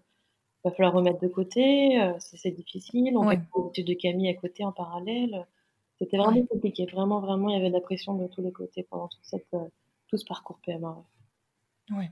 Oui, mais c'est. Alors, j'ai envie de dire, c'est un peu le cas pour nous toutes. C'est clair qu'on n'est pas sur les mêmes. Euh, on n'est pas sur les mêmes budgets. Après, euh, c'est tout est une question de niveau de vie aussi euh, entre les États-Unis et la France.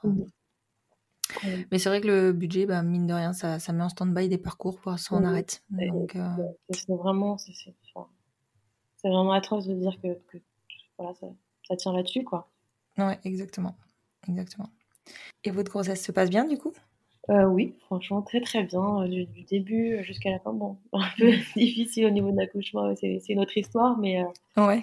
mais non, tout s'est très très bien passé. On n'a jamais eu la sensation, encore une fois, d'être mis à part du fait d'être des, parents homo, en fait. Hein. Mmh on a toujours été bien accueillis, il n'y a jamais de, il a jamais de, de différence. oui, ça c'est vrai que c'est plutôt très confortable. Oui, ouais, franchement, énormément. Je me dis que on a eu de la chance par rapport à ça. Bah, je veux dire, pour plein de gens, ça a été leur première fois d'accueillir un, un, couple de, de mamans, euh, mmh pour l'accompagner pendant la grossesse, etc. Mais euh, ça n'a jamais été un problème. Quoi. Jamais ils l'ont montré, en tout cas. Euh, D'accord. Malgré, euh, malgré l'ouverture qui, est, enfin, qui est plus ancienne hein, que, que, sur les pays habituels ici, mmh les, enfin, vous restiez un des premiers couples qu'ils aient vu passer? Bah, pour certaines infirmières, ouais, jusqu'à l'hôpital, ouais, ouais, c'est. D'accord. Elles ont été surprises, mais pas non plus. Euh, c'était pas un problème, quoi. Je veux dire, c'était. Ouais, ouais, ouais, bah oui, c'était. pas possible, quoi, d'avoir leur premier couple. Euh. Ouais. et, euh, et, comment ça se passe un suivi de grossesse aux États-Unis? Moi, je pense que c'est similaire à la France. On a peut-être un peu plus de rendez-vous et on est suivi jusqu'aux trois mois, je crois que c'est ça, hein. Trois mois grossesse par notre peut-être un peu moins, deux mois, euh, par la clinique par laquelle on est passé donc pour euh, la PMA. Ils nous suivent que voilà, ils voient que la grossesse est bien engagée, que ça se passe bien. Euh, c'est pareil pour tous les couples. avant d'aller voir un gynécologue classique, on est suivi pendant deux mois par eux.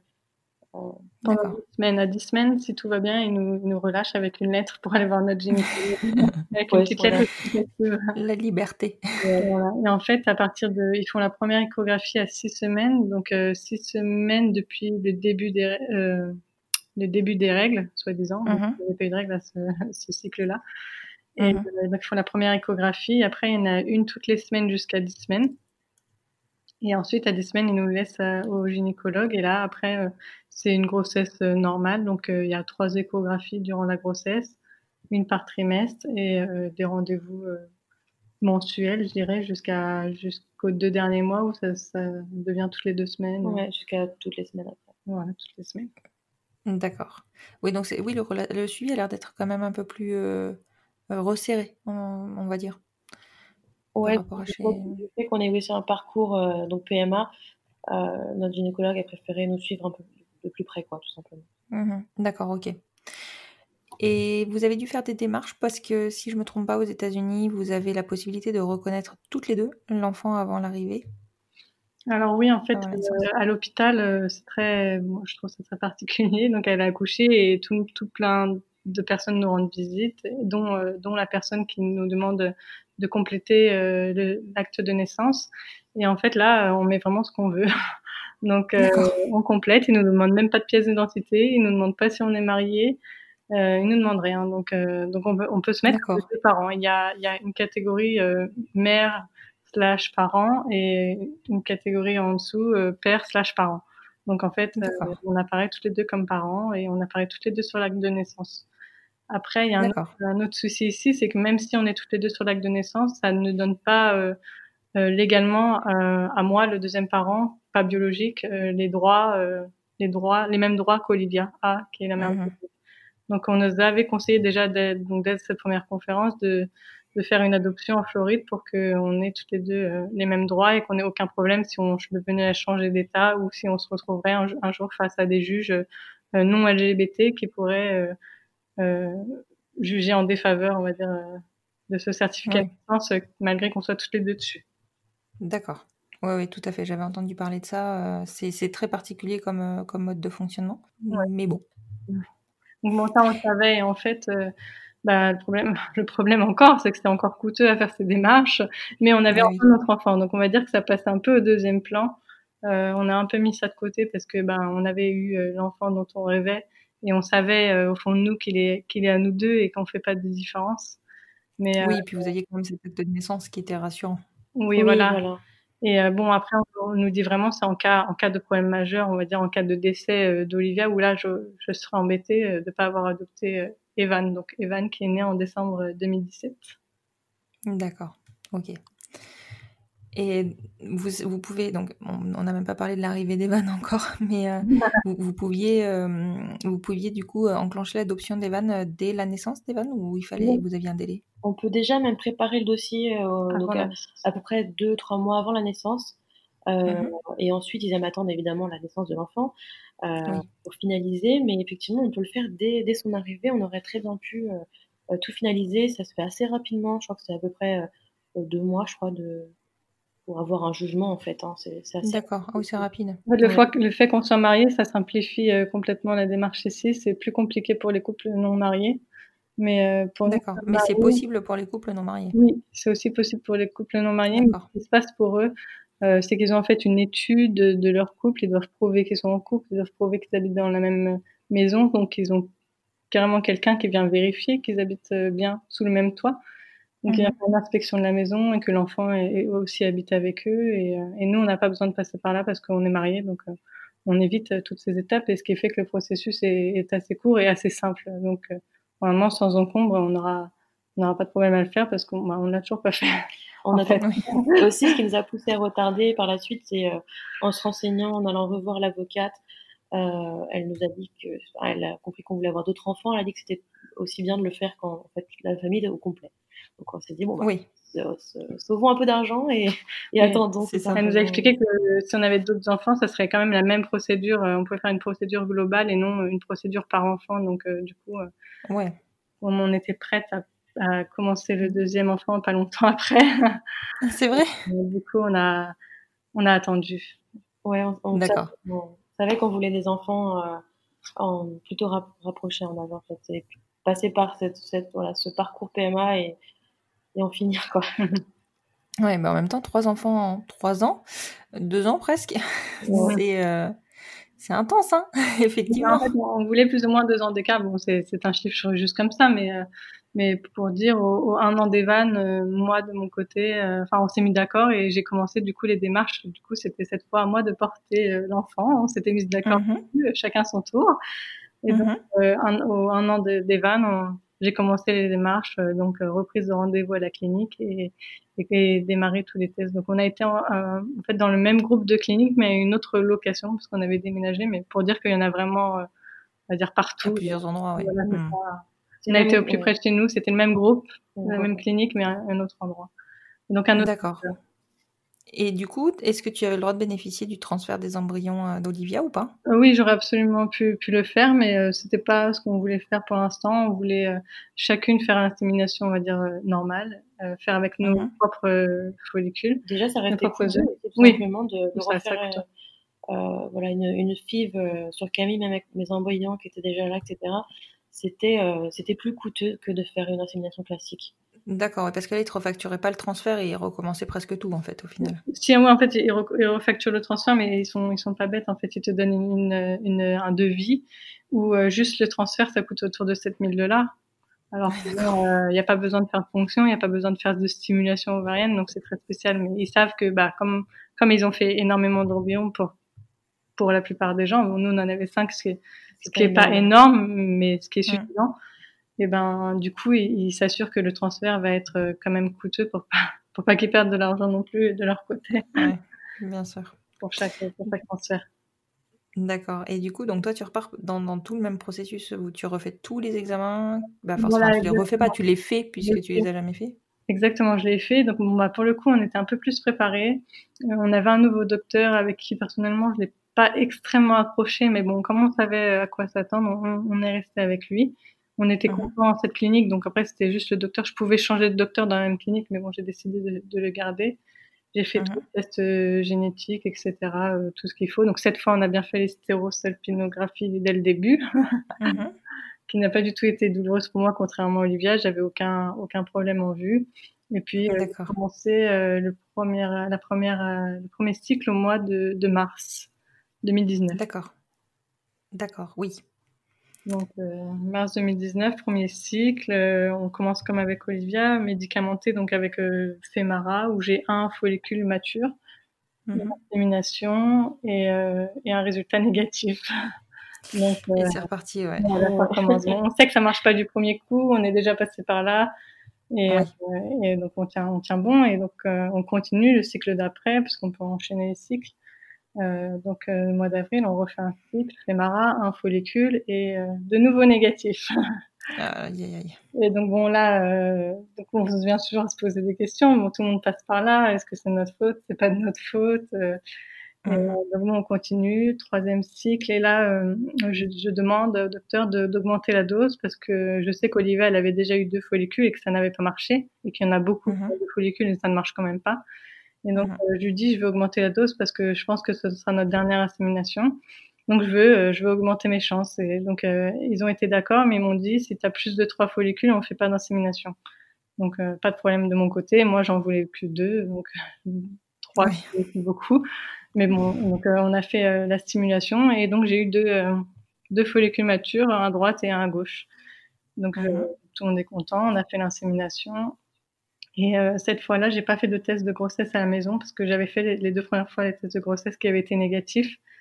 Donc je les avais fait la veille de la prise de sang. Bon, c'est toujours un peu, euh, euh, on va dire décevant et, et on, bah toujours la, prise de sang c'est demain, donc peut-être il y a toujours un espoir que la prise de sang soit positive. Euh, parce que bon, on lit de tout ici. Il y a, il y a beaucoup de forums euh, qu'on peut regarder. Il y a même des groupes Facebook spécialement pour pour la reproduction, les UI, la FIV, etc. Et, et, tout le monde partage ses expériences. Et il y en a plein qui te disent j'avais un test de grossesse négatif et pourtant ma prise de sang était positive. Enfin bon, du coup on se raccroche vraiment à tout, tout ce qu'on lit. Tout espoir, ouais. à tous les espoirs, ouais. Donc bon, j'avais fait les deux tests de grossesse pour mes deux premières inséminations qui étaient négatives et donc prise de sang négative. Et là, cette fois-ci, j'ai dit je fais pas de test de grossesse et j'attends la prise de sang. Donc ce que j'avais mhm. fait et euh, et là, résultat de la prise de sang euh, positive et on me dit 64, le chiffre 64. Donc elle me dit c'est pas beaucoup. Euh, euh, on reste, enfin on, ne te confirme pas que c'est une grossesse qui va aboutir, mais euh, mais c'est positif, donc euh, on recommence une prise de sang dans deux jours, voir si ça double, parce que c'est ce qui ce qui importe quoi. Mhm. Donc euh, bon, c'est ce qu'on a fait, les prises de sang, et tout a tout a fonctionné normalement, les chiffres ont bien doublé, et, et donc donc c'est resté c'est resté positif et et donc semaine 6, on va à l'échographie qu'on attendait tant, comme on avait fait pour être vraiment soulagé parce qu'ils te disent jusque là s'il n'y a pas de cœur etc ça peut euh, toujours ne pas aboutir parce que c'est toujours tôt. Donc, euh, là euh, à l'échographie le médecin me dit tout va bien le je sais pas qu'on appelle ça. Il y a un sac en fait il s'appelle ça un sac. Il y a uh-huh. un sac avec un cœur donc regarde tout va bien c'est bon. Et au moment où il allait me dire bon bah tu peux tu peux te rhabiller il bouge un petit peu et il fait ah attends je, je vois autre chose je crois qu'il y en a un deuxième. Et, euh, et, en fait, derrière caché, il y avait un deuxième, euh, un deuxième sac et un deuxième Et donc là, euh, Olivia, elle était à deux doigts de s'évanouir. je pense que pense que tu sais ce que c'est, encore pire. Je vois bien. mais c'était, euh, voilà, le stock. Et Olivia, elle me fait, tu peux pas me faire ça? Je lui dis, mais je, je, je n'ai pas fait exprès. ce n'est pas moi. ouais, j'étais vraiment choquée. Je m'attendais tellement pas. Vraiment, vraiment. Ouais, vous, vous y attendiez pas du tout. Non, on s'y attendait pas parce qu'en fait, euh, il y a tellement de personnes qui ont deux, des fois trois follicules et malgré tout, ça ne marche pas ou alors elles en ont vraiment que un. On s'attendait pas du tout à ce qu'on ait des, des jumeaux avec deux follicules. Et, euh, et, en fait, je sais pas si eux, là-bas à la clinique, ils sont habitués à ce genre de nouvelles, mais en fait, ils ont tourné ça d'une manière où on n'avait même pas le temps de, de penser. Et quand ils ont vu qu'il y en avait deux, l'infirmière, elle était excitée. Elle nous disait, mais félicitations, c'est génial et tout. Tu vas pouvoir acheter un minivan, etc. Et on, pense pas déjà. Ils t'emballent le truc. en fait, ils te laissent pas le temps de, de t'en remettre et de dire, euh, bah, comment je vais faire. Ils sont là super excités. Ils disaient, bah, le docteur, il pourra être, euh, tu pourras demander, comment ils appellent ça? Tu pourras demander une pension au docteur, euh, machin, etc., etc. Ouais, donc euh, l'infirmière a attrapé mon téléphone, euh, filme ça, c'est génial. On n'avait vraiment pas le temps de penser. J'étais vraiment moi complètement bouche bée. Je, je savais plus quoi penser en fait. Ouais, ouais tu m'étonnes. Tu m'étonnes. Donc, euh, voilà, c'était pareil pour toi. Ouais. Le, choc. Ouais, c'est oui, oui. C'est-à-dire que moi je partais avec deux follicules et qu'il y en avait trois. Donc là, pour moi, c'était complètement possible. c'est ça. Donc là, le choc encore plus, j'imagine. Oui, je sais pas si on peut mettre un, degré, mais enfin, je pense que des jumeaux, tu peux l'envisager. Tu vois, moi, j'étais vraiment dans l'idée où, euh, ouais, c'était possible qu'il y ait des jumeaux. J'avais un très gros taux. Moi, j'étais à 200, 217, je crois. Ah donc, un truc énorme. Euh, donc, de suite, on s'est dit, bon, il y a un risque, quoi. Ouais. Mais t'envisages jamais des triplés. non, non, c'est sûr. C'est sûr, non, c'est clair. Donc, euh, donc voilà. Donc voilà les jumeaux. Donc j'ai été suivie pareil jusqu'à 10 semaines. Donc bon bah on se disait tout le temps, euh, faut faire attention, c'est des jumeaux, il peut toujours y en a un qui peut partir, etc. Et en fait euh, tout s'est très bien passé. Si ça n'a été que j'étais hyper malade en fait les trois premiers oui. mois. Oui, euh, c'est multiplié hein, clairement. alors qu'Olivia, elle avait eu aucune nausée, elle avait vraiment eu aucun symptôme pendant toute la grossesse, elle se sentait hyper bien. Et moi, les trois premiers mois, mais j'étais euh, vraiment nausée toute la journée du matin au soir. Ouais j'arrivais plus à m'alimenter correctement, que mon gynéco il me détestait, il me, il me menaçait que si euh, euh, je, je prenais pas de poids, je pouvais pas partir en vacances en France parce que du coup euh, on avait pris des vacances dernière minute en France parce qu'on savait que ce serait plus ou moins la dernière fois qu'on pourrait y aller. Mm-hmm. Quand j'étais à trois mois, trois mois de grossesse. Et donc, il m'avait menacé de, si je prenais pas de poids, de pas partir. Alors, j'essaie de manger tant bien que mal. Et euh, bon, après, après ces trois mois, trois mois et demi, euh, j'ai retrouvé euh, une vie normale. les nausées sont passées et la grossesse s'est très bien passée jusqu'à jusqu'à la fin. Et donc pour une, des jumeaux, on est beaucoup suivi. Alors sûrement en France, c'est aussi intensifié. Ah oui, tout à fait. donc j'avais un rendez-vous chez mon gynécologue normal toutes les deux semaines. Et j'avais aussi mhm. rendez-vous chez un gynécologue spécialisé en grossesse à risque toutes les deux semaines. Et donc, euh, donc j'avais le double de suivi. Et, euh, et donc, on m'avait dit euh, qu'on me déclencherait à 38 semaines si j'avais pas accouché avant les 38, enfin avant, avant ce terme. Mmh. Et mon gynécologue normal, ça c'était le gynécologue spécialisé qui m'avait dit ça, et mon gynécologue normal m'avait dit déjà si tu arrives à 36 semaines, c'est déjà pas mal. Donc, ouais, c'est vrai. Je m'étais fixé 36 semaines et euh, jusqu'au jour en fait où c'est assez spécial ici, ils prévoient les césariennes, donc tu donnes une date en fait de césarienne. Euh, donc autour du mois de décembre, je devais, mon terme c'était le 17 février et 38 semaines du coup ça tombait vers le 3, 3 février. Et donc, mmh au mois de décembre, il, me prévoit ma césarienne le 3 février à midi. Et j'avais l'option d'accoucher naturellement si les deux avaient la tête en bas, mais si les deux n'avaient pas la tête en bas, c'était pas possible. Donc, au moins, j'étais prévenue. Et donc, euh, je continue les rendez-vous. Et les deux derniers mois, par contre, j'avais des rendez-vous toutes les semaines. Donc, euh, j'étais vraiment bien suivie. Ouais, j'étais vraiment bien, bien suivie. Et euh, il s'est avéré qu'à la semaine 36, euh, j'ai un rendez-vous, donc euh, une échographie. J'avais des, des, échographies toutes les, toutes les semaines. Donc l'échographie, très bien. Il y avait un qui avait la tête en bas, donc j'avais une fille et un garçon. Donc ça, mmh hyper heureuse parce que bon, on avait déjà un petit garçon, donc on souhaitait une fille. Et puis bon, bah, c'était parfait, une fille, un garçon, on ne pouvait pas euh, demander mieux. Mhm. Donc euh, on nous disait que le garçon, il avait la tête en haut et, et la fille la tête en bas. Et je sors de ce rendez-vous et on me dit, bah, il faut quand même prendre ta tension, comme à chaque rendez-vous. Et là, ils prennent ma tension et j'avais 15, 9 de tension. Et mais tu te sens bien, tout va bien? Je dis, oui, je me sens très bien, quoi, tout va bien. Et donc, le médecin me voit et me dit, il faut que tu ailles à l'hôpital tout de suite. Et qu'on vérifie ta tension. Donc, c'est ce que j'ai fait. Donc, j'ai été à l'hôpital tout de suite. Et ma tension n'a pas baissé, donc euh, dans la soirée, euh, ils m'ont fait la césarienne. Donc c'était hyper comparé à Olivia. Ouais. Euh, l'accouchement était très laborieux. moi, ça passait très bien et très vite. J'ai même pas eu le temps de, de réaliser. Quoi.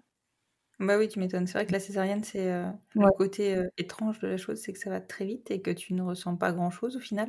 C'est après ou c'est plus intense? C'est vrai, c'est vrai.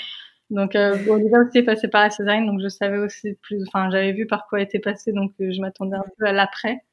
Mais, euh, mais pour moi, euh, l'accouchement s'est très bien passé, très rapide, et, euh, et après l'hôpital, tout s'est bien passé.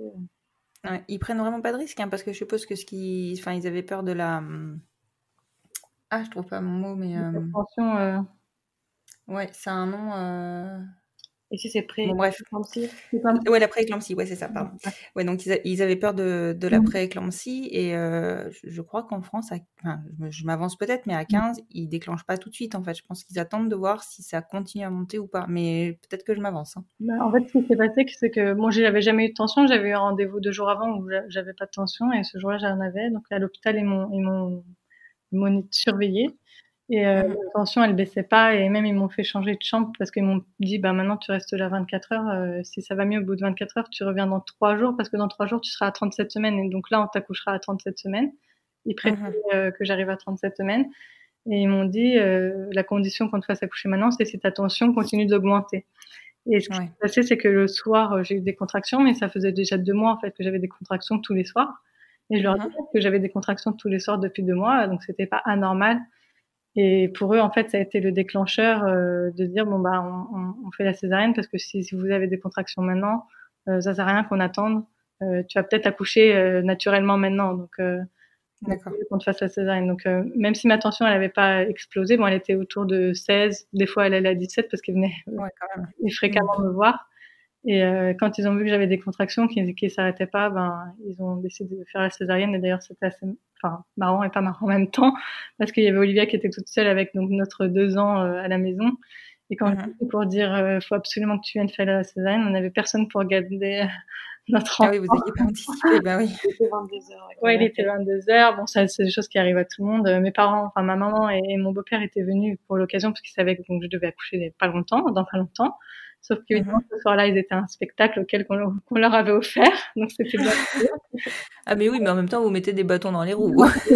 c'était un peu bête. Bon, ma mère, elle m'en veut toujours hein, pour ça. Mais, mais bon, bah, finalement, on est arrivé à attendre. De toute façon, c'était une césarienne, donc elle n'aurait pas pu être, être, là. Elle était dans l'attente quand c'est arrivé. Puis euh, tout s'est bien passé. Et... Et Olivia a pu être là aussi. J'arrêtais pas de leur dire, mais vous devez attendre ma femme, vous devez attendre ma femme, vous devez attendre ma femme. pressée, je dis, mais maintenant, on n'est plus à une heure près, on peut attendre. Donc, euh, donc voilà, donc elle arrive à temps et tout s'est très bien passé. Oui, encore une fois, ils ont été vraiment, euh, euh, ils ont fait aucune différence sur le fait qu'on soit un couple de mamans. Ils m'ont vraiment intégré à l'accouchement, même si c'était par césarienne. ils m'ont pris sous tous les angles en photo avec les enfants. Enfin, c'était vraiment super. Ah, c'est génial, c'est génial. Et, euh, et, donc tu disais tout à l'heure que vous aviez, enfin que vous n'aviez pas encore lancé les démarches pour l'adoption. Est-ce que maintenant vous les avez lancées? Alors on est toujours, enfin on a pris contact, on sait par quels avocats on veut passer. Euh, mhm. On les a toujours pas officiellement commencé. En fait, ce qui se passe, c'est que bon, on a repris contact donc avec notre avocate ici. Entre temps, on a dû chercher une, un avocat en France parce que Euh, on veut aussi euh, que l'adoption elle soit valable en France parce qu'on est quand même française de base. Oui, voilà. Mhm. Et, euh, et, donc on a trouvé un avocat en France qui connaît notre avocate aux États-Unis et ça permet de, dire, de faciliter les démarches. Mais ces deux avocats sont assez chers, donc je ne sais pas si c'est le prix moyen d'un avocat, mais encore une fois, bon, le côté financier revient. Oui. Et ah oui. donc on a commencé, en fait, on doit faire une adoption aux États-Unis et en France, donc l'avocat français nous a dit qu'il pouvait faire une transcription de l'adoption qui a été faite aux États-Unis. Mhm. Donc pour les trois euh, pour les trois enfants, mais que ça coûte quand même 5000 euros en France et 3500 dollars aux États-Unis. Bon, wow. En France, apparemment, c'est plafonné, donc ils comptent plus après ah. le nombre d'enfants. Pour cet avocat-là. oui, pour cet avocat. Mais oui, c'est un coût dans les deux pays, donc euh, et c'est mieux de les faire assez rapprochés euh, voilà, parce que pour la validité des papiers, etc., ils nous ont dit tous les deux que c'était mieux de faire les deux, de, les deux adoptions de façon, enfin la transcription et l'adoption de façon euh, rapprochée. Donc forcément, le coût, euh, surtout dans ces, sur cette période un peu difficile, voilà, il faut, il faut prévoir.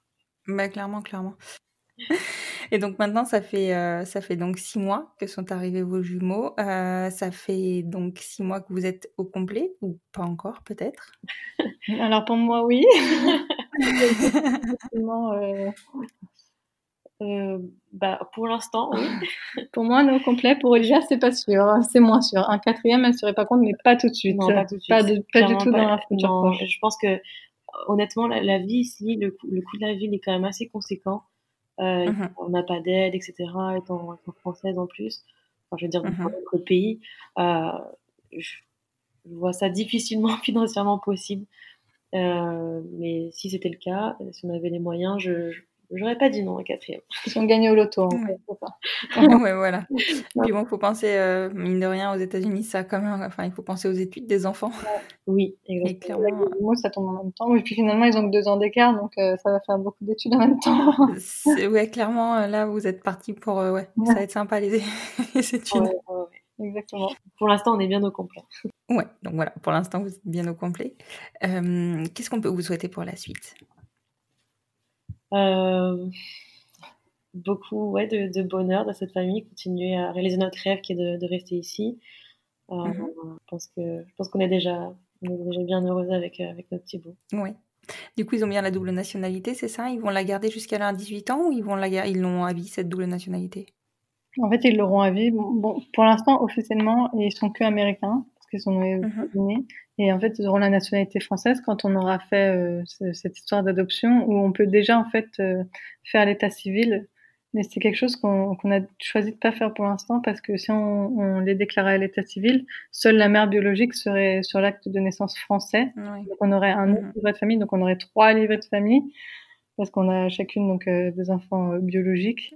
Et, Mhm. euh, et après l'adoption euh, qu'on aura faite en France, on aura un quatrième livret de famille et des nouveaux actes de naissance, etc. Donc on, on s'est dit, on, on veut s'éviter des, des procédures euh, pour rien pour l'instant et on attend l'adoption pour pour qu'il soit français. Mais là, comme nous a dit l'avocat, il est automatique, ils sont automatiquement français parce que nous on est française, Oui, voilà. ils sont français. Bon, on leur a pas fait officiellement le passeport, etc. Ni l'état civil. On pourrait le faire, mais on l'a pas encore fait. Mais c'est bien quelque chose qui garde euh, toute leur vie. D'accord. Bon, bah, en tout cas, moi, je vous souhaite que, euh, que bah, vous puissiez continuer à réaliser votre rêve, que vos petits Américains puissent devenir, euh, enfin, le sont, mais donc deviennent français, et surtout que vous puissiez mettre en place votre procédure d'adoption aux États-Unis comme en France, sans trop de, de difficultés et sans trop de surcoûts non plus, puisque, bon, clairement, euh, là, vous avez déjà quand même engagé un, un très, très gros budget euh, pour pouvoir avoir vos enfants. Oui. Moi, je vous suis euh, à titre personnel, euh, non pas à titre, euh, enfin pas sur le compte du podcast, enfin si très certainement avec le compte du podcast, mais je vous suis surtout à titre personnel depuis euh, bah, très longtemps, je crois. Je sais même pas, je sais même pas identifier euh, quand est-ce que j'ai commencé à vous suivre. Ce qui est sûr, c'est que voilà, votre famille, comme euh, comme be- beaucoup de, de celles que j'interviewe, hein, mais votre famille est, est une très belle famille. Le côté euh, vie aux États-Unis, enfin en tout cas moi, c'est quelque chose qui me qui m'impressionne. Je trouve que c'est c'est génial de passer à l'acte et, euh, et en plus élever des enfants dans un autre pays, dans une autre culture, je trouve ça tellement enrichissant. Enfin, je pense que voilà, vous avez euh, vous avez de beaux jours devant vous. C'est gentil, merci Constance. Je vous en prie. Euh, je vous remercie beaucoup, en tout cas encore une fois, d'avoir réussi à vous à vous libérer euh, parce que c'est pas simple quand on a trois enfants de moins de trois ans, soyons clairs. Oui. Et j'espère qu'on entendra à nouveau parler de vous, notamment pour, pour cette fameuse procédure d'adoption assez rapidement. Avec plaisir. Avec plaisir, merci beaucoup. Je vous en prie, à très bientôt. Bye, à bientôt. À bientôt.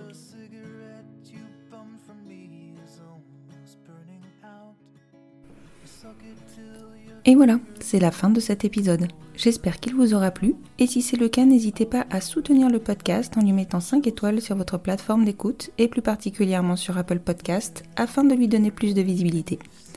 N'hésitez pas à le partager et à le faire découvrir, plus nous gagnerons en visibilité et plus nous aiderons d'autres familles à se construire et ainsi nous normaliserons les nouveaux schémas familiaux. Peut-être aurons-nous aussi la chance de pouvoir rassurer et montrer la voie aux nouvelles générations. Vous retrouverez en note de cet épisode le compte Instagram d'Olivia et Camille. Je vous souhaite une très belle fin de journée et vous dis au jeudi 15 octobre pour un épisode hors série du podcast Les enfants vont bien.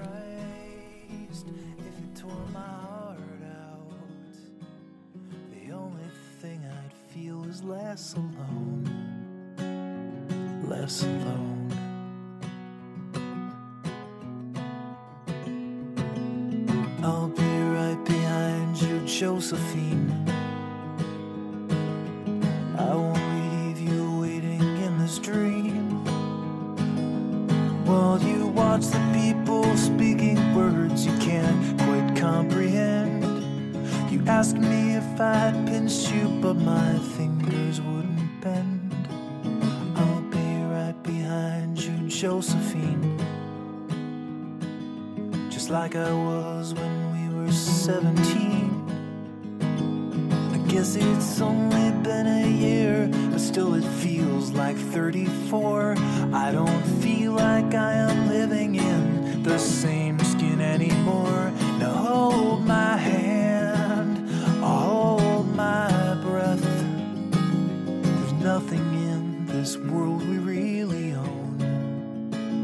And Jesus Christ, tore my heart out, the only thing I'd feel is less alone. Less alone.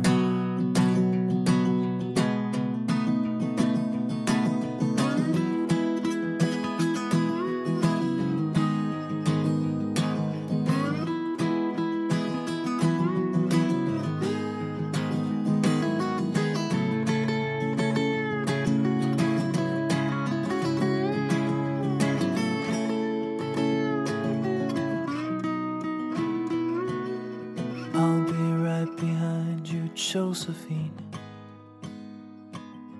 Even when my soul's an amputee. And my bleeding heart is sinking in the lake inside my chest. So I grab what I can cling to and I leave behind the rest. Now hold my hand, I'll hold my breath. There's nothing in this world we really own. Jesus Christ, if you tore my heart out, the only thing I'd feel was less alone.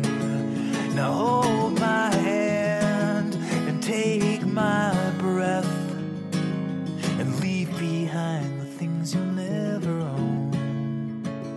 And Jesus Christ, please tear my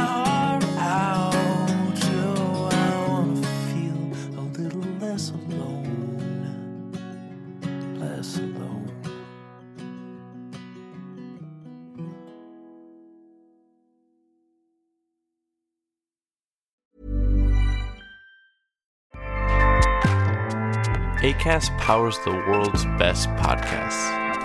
Here's a show that we recommend.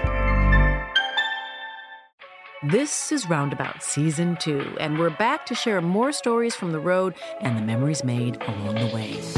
We're talking rest stops, if we're stopping to get gas. You will be timed. you will be for sure.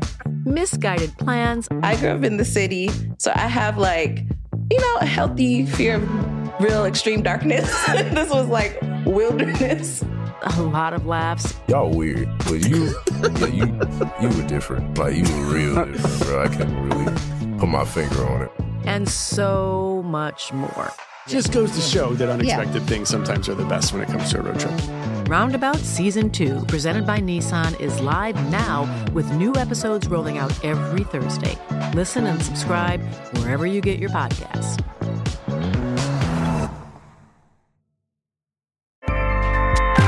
ACAST helps creators launch, grow, and monetize their podcasts everywhere. ACAST.com.